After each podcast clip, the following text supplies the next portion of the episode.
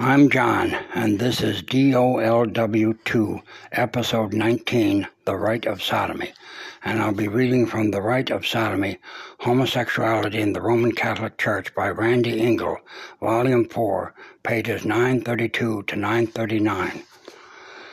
I want to answer in this episode 19 some questions that homosexuals and pederasts and the right of sodomy have asked or might ask, and other homosexuals and pederasts out in the world might ask about why homosexuality is called a sin in the Bible, and if it is really just because homophobes wrote those anti homosexual verses in the Old and New Testaments and merely put their prejudices against homosexuals into God's mouth in order to sanctify and justify those views and impose them on other people easier. That is also how I used to think while I was out of the church and in rebellion against it as a member of the Church of Satan, because of the hypocrisy and pretentiousness that I saw and experienced in the Catholic and other Christian churches. But I came to the realization that those religious phonies and hypocrites don't own the church and are merely the right hand of Satan instead of his obvious left hand, and Satan wearing a halo and strumming a harp and flapping angel wings and crowing cock-a-doodle-doo, posing as an angel of light, as Paul says in 2 Corinthians 11:14, instead of in his usual red tights, barbed tail, horns, and carrying a pitchfork. One face of Satan is no better or different than another, but I couldn't let rebellion against the holy face of Satan keep me away from the truth of Jesus or Jesus himself, which those people had assimilated like a spiritual version of the Borg in Star Trek, any longer or be driven by them to the unholy face of Satan. No more Satan in any disguise. Only Jesus and the Spirit of Jesus, as far as I can discern it from now on, and not switching from one face of Satan to another, or back again and back and forth. So now, as to the question of whether the Bible writers put their own bigotry into God's mouth to sanctify and justify their prejudice against homosexuals, and it was and is another form of Satan's appearing as an angel of light and holy face of Satan. Of course, any book written by human beings, no matter how divinely inspired, might and probably will have some human thoughts, opinions, and prejudices in it. The purest water flowing through rusty or dirty pipes will certainly have some flecks of rust or dirt in it, and the best of us are still rusty and or dirty pipes, and our righteousness is as filthy rags in the eyes of the Lord. We have all become like something unclean. All our just deeds are like polluted rags. We have all withered like leaves, and our crimes carry us away like the wind. Isaiah 64 5. So, how are such people as we are today or were 2,000 or 3,000 years ago supposed to be able or to have been able to understand and transmit the will and words of God accurately? If people have misunderstood the will and words of God so badly in the past, as to commit terrible crimes against other people in their actions, such as the Inquisition, the Crusades, the Holy Wars, and witch trials and burnings, even the show trial and burning as a witch of St. Joan of Arc. How can we know that some misunderstandings of God's will and words haven't also been written down in the Bible and passed off as God's Word? We can know because even as with material water, there are safeguards and filtration systems of the water of truth passing through human beings and put into the Bible as the Word of God and given that stamp of approval. And God wouldn't have entrusted such an important job as passing on His exact words and will entirely to we human beings who don't even understand each other half or more of the time or get what other people are saying right. Like calls unto like and the will and words of God can be known from what we already know are the words of God. That is, God is love. Love doesn't mean doing with other people whatever you feel like doing.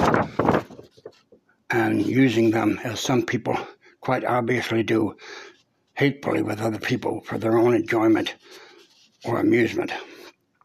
If any, or hopefully most or all of these people who believe in homosexual or pederast activities for themselves, wouldn't allow or approve of their own young children's engaging in homosexual or pederast activities with other same age or even much younger children any time that they felt like it and as much as they liked, then even they realized, despite themselves, that it is love not to let their children do whatever they feel like doing and to put some restrictions on their behavior. So, how could God love His children very much more than we love our children? And not put some not also put some restrictions on their activities and tell them not to do certain things and punish them for doing those things, but instead just allow them to engage in all the all of the pedophilia, prostitution, homosexuality, sadomasochism, bestiality, and anything else that their little hearts desired to their heart's content, and smile indulgently and approvingly down on all of that. He couldn't, the same as any truly loving parent couldn't, unless we make God far worse than even the worst of us are. But that isn't letting God be God, which is love, and rather remaking him in even less than our own image and likeness. Any child who has no restrictions on their behavior and can say or do whatever they feel like without fear of punishment, contradiction, or reprimand becomes a brat and intolerable to have around. And so does any so called adult, in their body anyway. That is an obnoxious creep.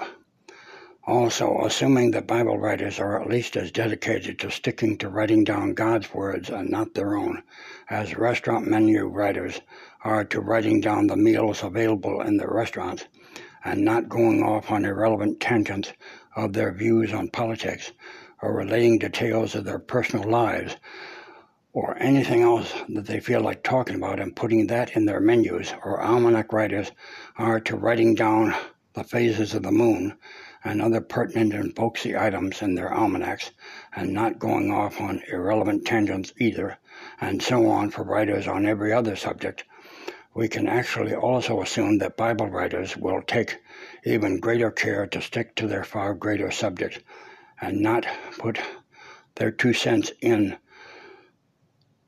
than all of these other writers are doing to stick to their subjects without putting their two cents in on those. Thirdly, homosexuality may be natural, but that doesn't matter if nature is corrupted, as is shown by pederasty, kleptomania, hatred, and every other sins also being natural to different people. And only if all those sins are right, because they come naturally to people, is homosexuality right, just because it comes naturally to some people, and those sins aren't right. Fourthly, homosexuality doesn't fulfill the commandment to be fruitful and multiply, except through recruitment and manipulation of the young. And all homosexuals are here in the world because their parents didn't stick with only same sex relations. It isn't necessary to stop calling homosexuality a sin or make up God to suit yourself so as to make him approve of homosexuality if you're just going to go on sinning anyway. But just keep doing that sin, knowing that it's a sin, out in the world with all the rest of the sin. And don't drag that sin into the Catholic Church so that people have somewhere to turn to if they ever want to come out of all that sin instead of no place to turn since the church is the same as the world and its sinning.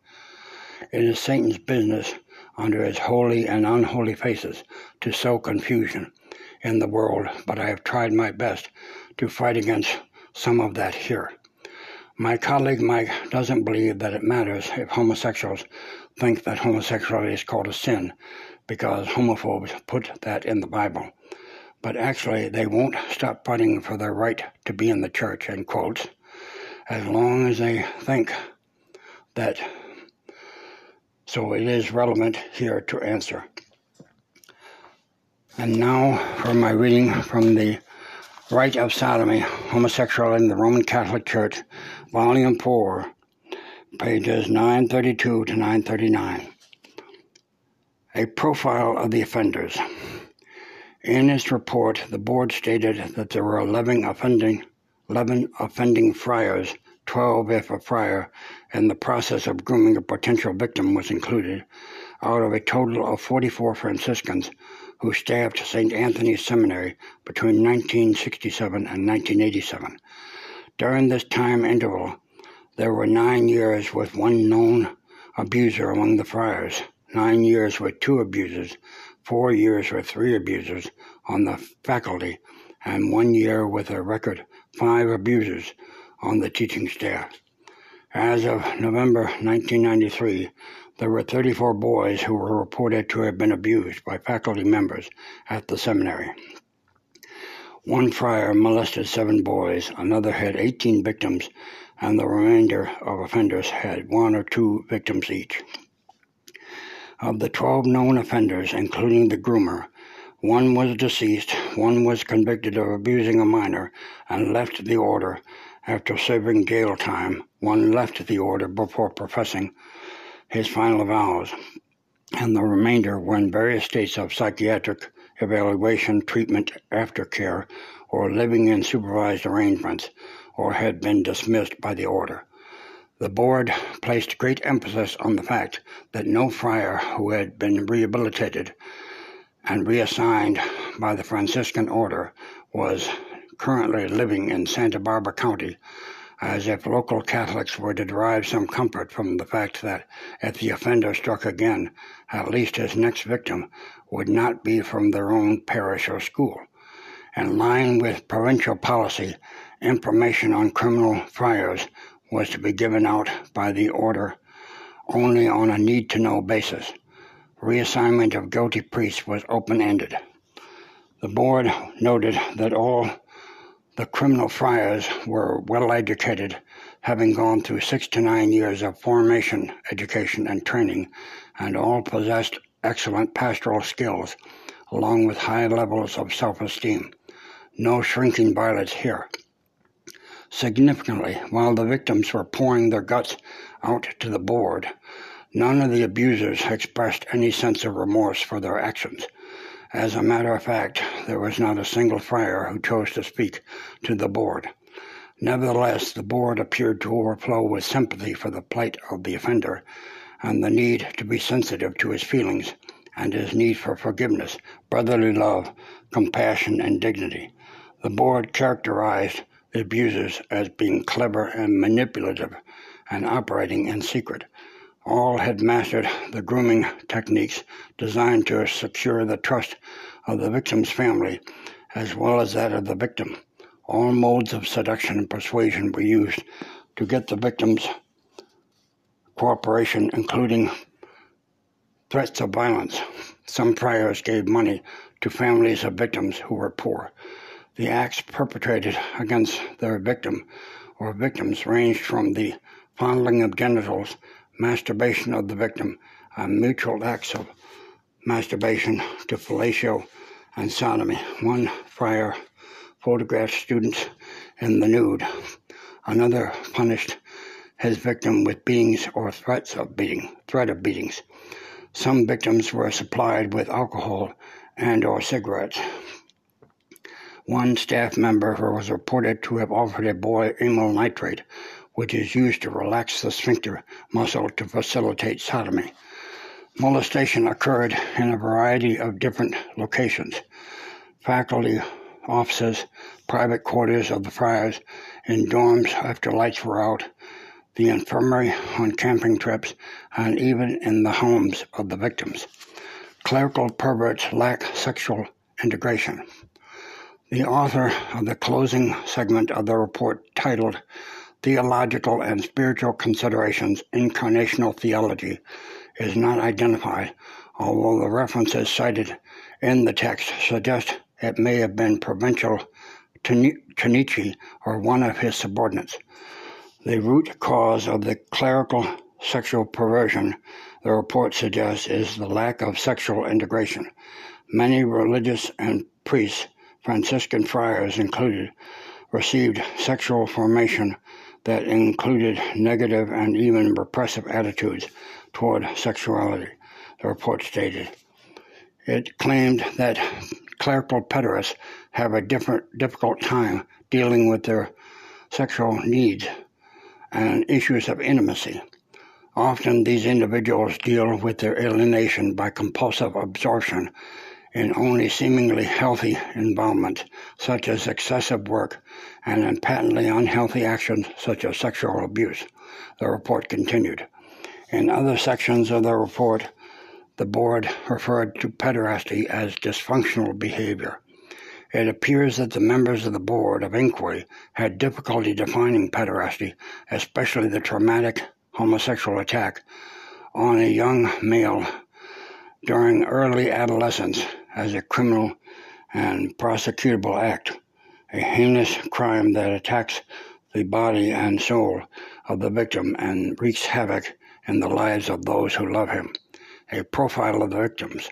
The ages of the victims of the Franciscan friars ranged from between 7 and 16 at the time the abuse was initiated. The younger victims were members of Father Van Handel's boys' choir, while the teenage victims were enrolled at St. Anthony's Seminary.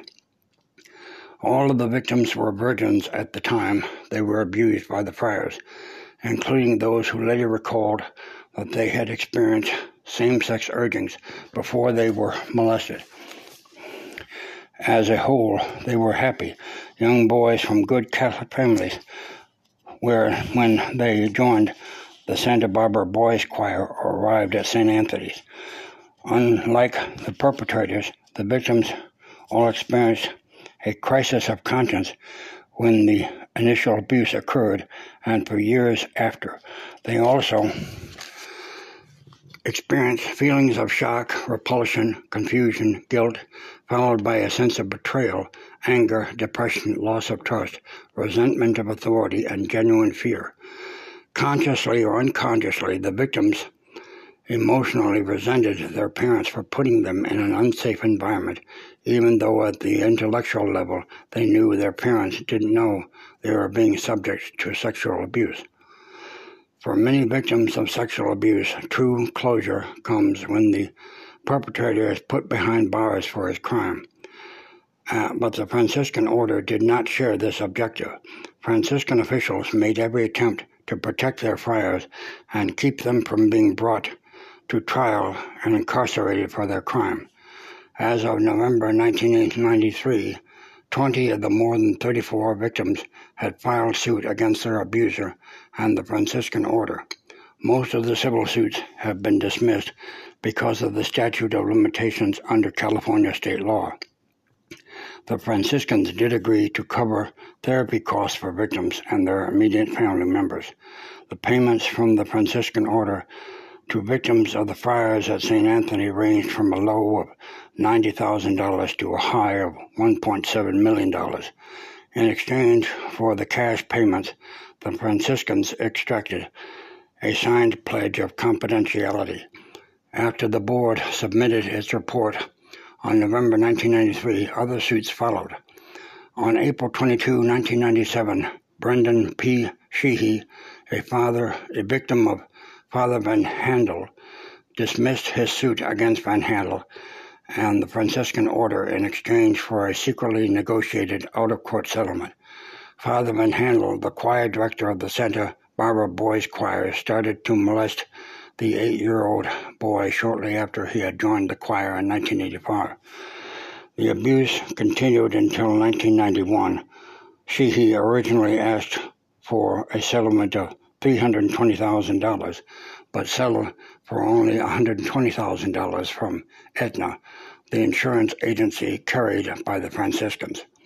On January 1, 2003, victims of clerical sex abuse, like those that occurred at St. Anthony's, were given a reprieve when the statute of limitations limitation in California was extended indefinitely for 2003 only. After 2003, the statute of limitations was extended to age 26. Among those who took advance, advantage of the 2003 law was 32-year-old Robert Akrete, who was molested by Van Handel when he went on a choir tour to England. Akrete filed his suit in Santa Barbara Superior Court. Van Handel, who completed a prison term in 2002 and has since left the Franciscan order, will be open to new charges, as will the Franciscans. On the trial of Father Krum, Father Gus Crum, a priest of the province of Santa Barbara, was one of the 11 Franciscans known to prey on teenage boys at St. Anthony Seminary during the 1970s and early 1980s. After the seminary closed in 1987, the Franciscan Provincial moved Crum out of the Los Angeles Archdiocese to the Diocese of Orange County, the Diocese of Orange, headed by Bishop Norman McFarland. Over the next 10 years, Father Crum served as served at a number of parishes, including Ascension Parish in Huntington Beach. In 1995, officials of the Diocese of Orange were informed by letter that Crum had been accused of sex abuse when he served as a moderator at St. Anthony's Seminary. The following year, they were told by officials of the province of Santa Barbara that a momentary that a monetary settlement had been reached with Crum's accuser, Ignacio Archives of Oakland, California. Mr. Archives recalled that Father Crum had his own room across from the boys' dorm.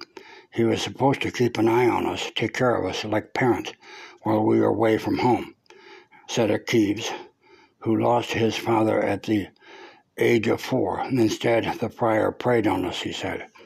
After the Archives revelation and subsequent out of court settlements, the Franciscans permitted Crum to remain at his parish. Order officials later claimed that the charges against Crum were unsubstantiated, yet they had been willing to pay out money to his accusers. In 1998, the Provincial of the Franciscan Order removed Father Crum from the Diocese of Orange, now under the new leadership of gay-friendly Bishop Tod Brown, and sent the wayward friar to the Archdiocese of Portland, Oregon, under yet another gay-friendly prelate, Archbishop John Vlazny, one of Joseph Cardinal Bernardin's appointees. In the spring of 2002, Father Crum, now pastor of Ascension Parish in Portland, was advised that another of his alleged victims had filed a complaint against him. The complainant had hired attorney David Nye of Santa Barbara in anticipation of future legal action against Crum and the Franciscan Order. On May 19, 2002, at the end of Mass at Ascension Parish, Crum, affectionately known as Father Gus to his parishioners, read a statement from the pulpit in reaction to an article that appeared in the Orange Register citing his earlier pederastic record at St. Anthony Seminary. Father Gus told his parishioners that the charges made against him in 1995 were investigated by the order and his Franciscan superiors had completely exonerated him. He did not mention that a settlement had been paid out to his accuser. He also read a letter of support from Reverend Finian McGinn, the provincial of Santa Barbara. As the parish staff moved forward to stand in support of their beleaguered pastor, the parishioners gave the priest a two minute cheering ovation. The following evening at Ascension Parish, the Social Action Committee held an open forum to discuss the problem of clerical sexual abuse and to encourage further support for Father Gus. One week later, Crum was suddenly pulled out of Ascension Parish by the Franciscan superiors at Santa Barbara. Parishioners had, were informed that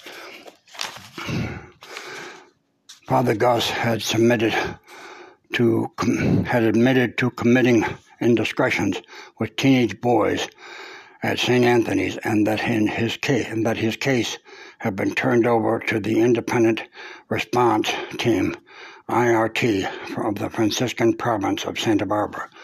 Provincial Minister McGinn told the media that on the basis of the second complaint against Father Crum, the IRT had decided to send the friar to a treatment facility for psychological testing and assessment.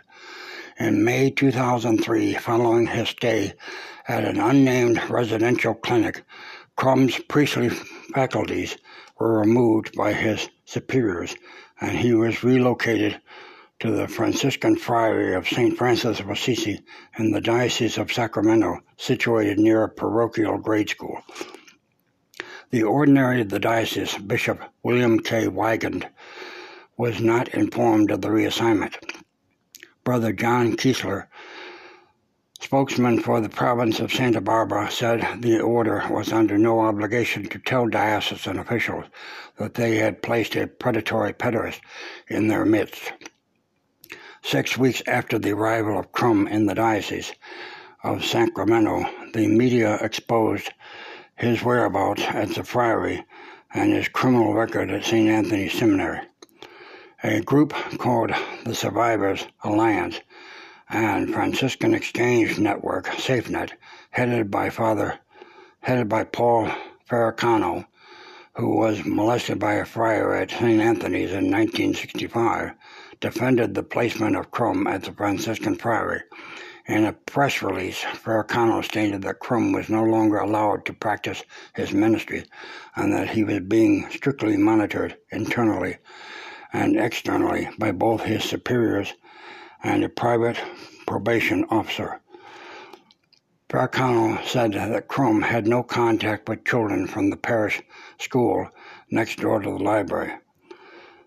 Fericano, doubtlessly unaware that Father Gus had publicly denied his criminal record before the parishioners of Ascension Parish on May 19, 2003, stated that the friar had last year voluntarily admitted sexual misconduct with minors 20 years ago. Fericano's defense, notwithstanding, Crum's superiors whisked the friar away to a new, undisclosed location. With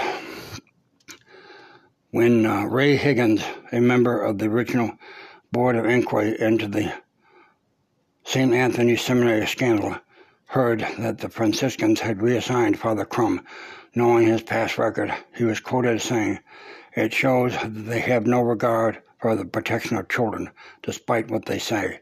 Higgins certainly got that right.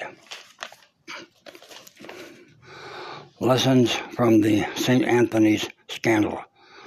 Like all the case studies related in this chapter, it is difficult to fathom the depth of this tragedy in terms of loss of vocations to the priesthood, the loss of faith, and the pain and suffering experienced by the victims and their families that resulted from the St. Anthony's Seminary debacle.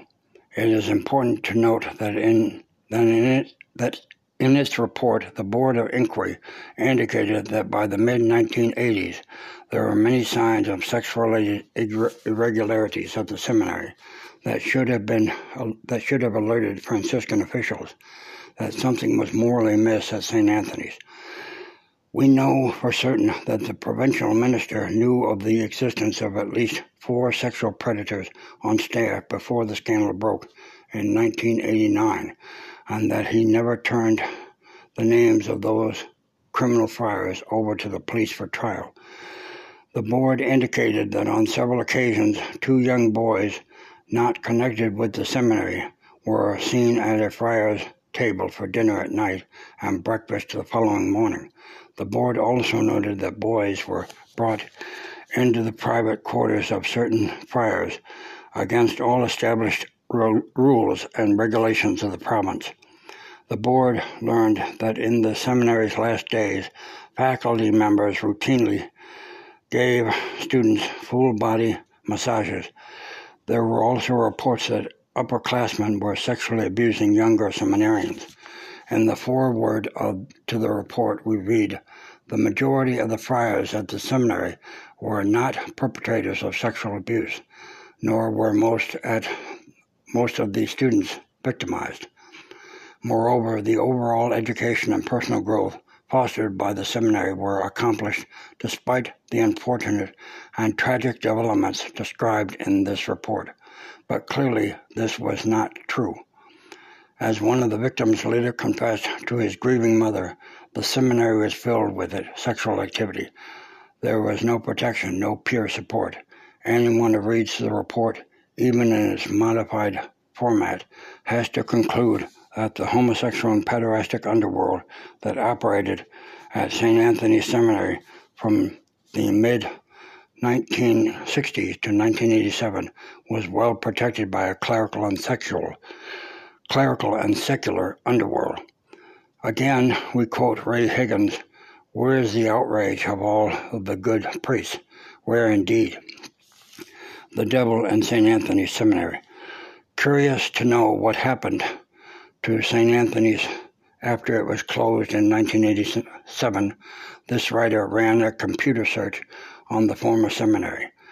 It is currently up for sale with the current tenants being given first option to purchase the property.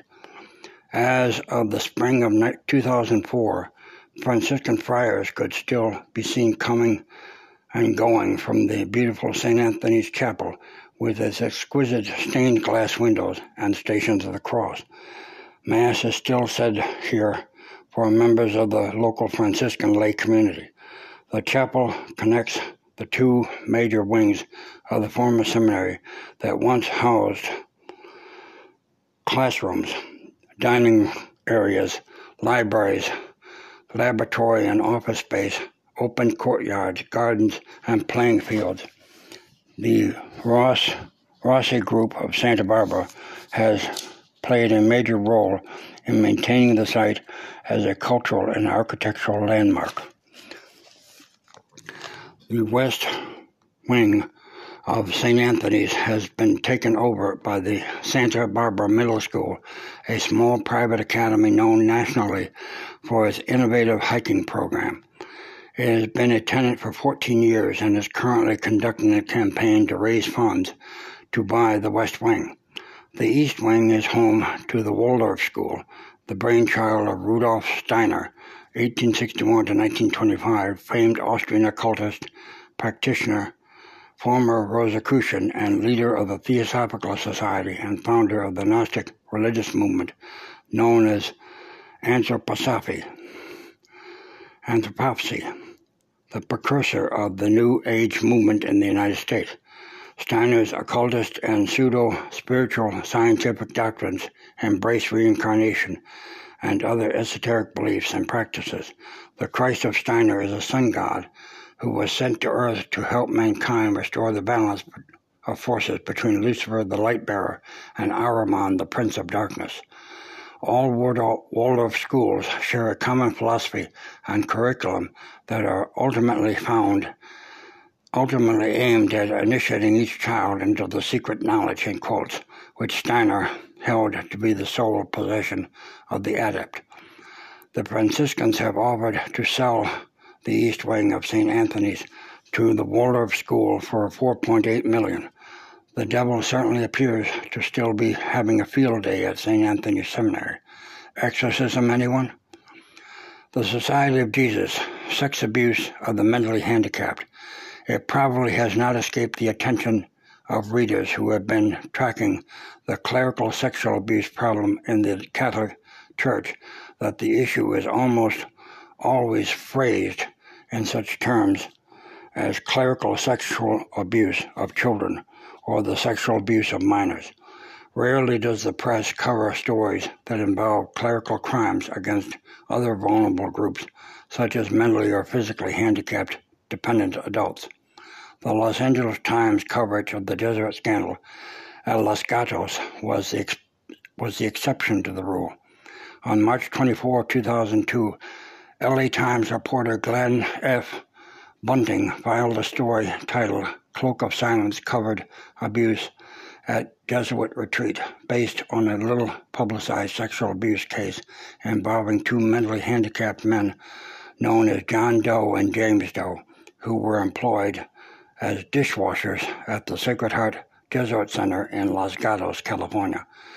The Jesuit complex was an, is an upscale, multi purpose building nestled in the foothills above Santa Clara Valley in Northern California. It is owned and operated by the California province of the Society of Jesus and oversees Jesuits in four western states and Hawaii.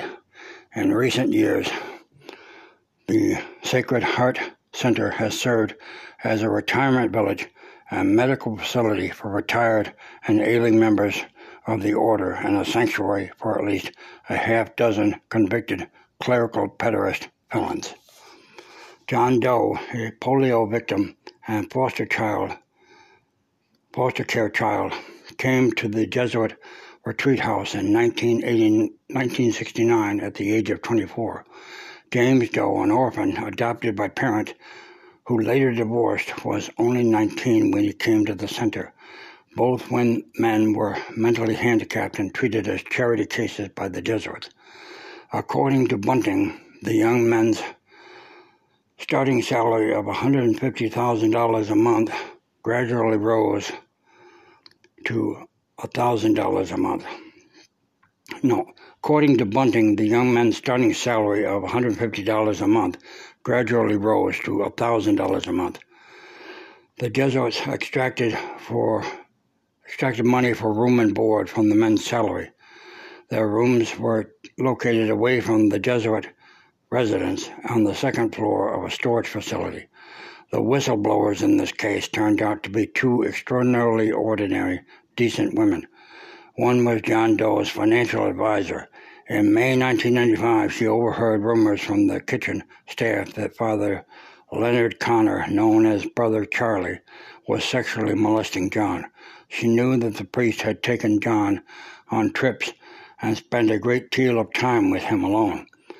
After John confirmed that the rumors were true, John's advisor reported Father Connor to Father Greg Ahern, the Jesuit superior at the Sacred Heart Center. Although Connor initially denied the charge, he later admitted to Father Ahern that he may have inappropriately touched John while giving him a massage to ease his back pains, a practice, he said, that went back 10 years to 1985.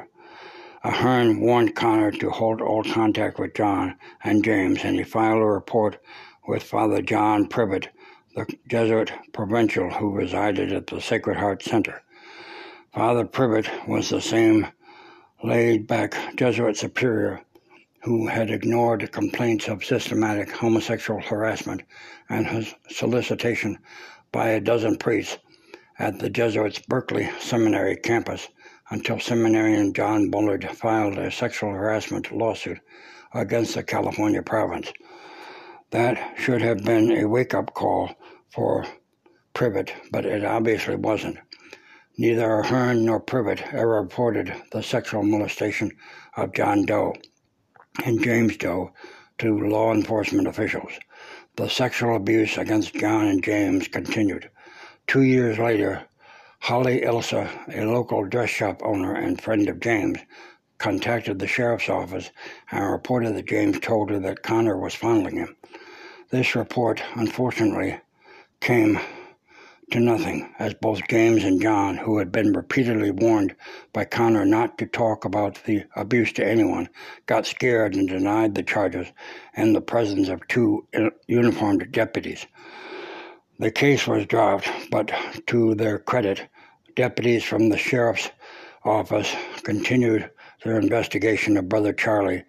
By the spring of 2001, the police had obtained additional evidence against Connor and once again returned to the Sacred Heart Center to discuss the allegations with yet another Jesuit official, Father Richard Cobb. And now for a reading from the Catechism of the Roman Catholic Church, Section 4, Hell, reading from sections 10, 33, 1034, 1035, 1036, and 1037. 1033. We cannot be united with God unless we freely choose to love Him. For we cannot love God if we sin gravely against Him, against our neighbor, or against ourselves. He who does not love remains in death. Anyone who hates his brother is a murderer, and you know that no murderer has eternal life abiding in him. Our Lord warns us that we shall not be that we shall be separated from him if we fail to meet the serious needs of the poor and the little ones who are his brethren. To die in mortal sin without repenting and accepting God's merciful love means remaining means, means remaining separated from Him forever by our own free choice. This state of definitive self exclusion from communion with God and the blessed is called hell. 1034. Jesus often speaks of Gehenna, of the unquenchable, unquenchable fire, reserved, reserved for those who, in, to the end of their lives, refuse to believe and be converted, where both soul and body can be lost. Jesus solemnly proclaims that he will send his angels, and they will gather all evildoers and throw them into the furnace of fire, and that he will pronounce the condemnation, Depart from me, you cursed, into the eternal fire. 1035. The teaching of the Church affirms that exist, com, affirms the existence of hell and its eternity immediately after death. The souls of those who die in a state of mortal sin descend into hell, where they suffer the punishment of hell, eternal fire. The chief punishment of hell is eternal separation from God, in whom alone man can possess the life and happiness for which he was created and for which he longs. 1036. The affirmation of sacred scripture and the teachings of the church on the subject of hell are a call to the responsibility incumbent upon man to make use of his freedom in view of his eternal destiny. They are at the same time an urgent call to conversion. Enter by the narrow gate, for the gate is wide and the way is easy that leads to destruction, and those who enter it enter by it are many. For the gate is narrow and the way is hard that leads to life, and those who find it are few. Since we know neither the day nor the hour, we should follow the advice of the Lord and watch constantly so that when the single course of our earthly life is completed, we may merit to enter with him into the marriage feast and be numbered among the blessed, and not like the wicked and slothful servants be ordered to depart into the eternal fire, into the outer darkness where man will weep and where men will weep and gnash their teeth. 1037. God predestines no one to go to hell. For this, a wilful turning away from God, a mortal sin, is necessary, and persistence in it until the end. In the Eucharistic liturgy and in the daily prayers of, our, of her faithful, the Church implores the mercy of God, who does not want any to perish, but all to come to repentance. Father, accept this offering from your whole family. Grant us your peace in this life. Save us from final damnation and count us among those you have chosen. And that is all my readings and comments for now, and so I'll end this podcast here. May the Holy, may God bless this podcast, and may the Holy Spirit use it to touch people's hearts. In the name of the Father, and the Son, and the Holy Spirit. Amen.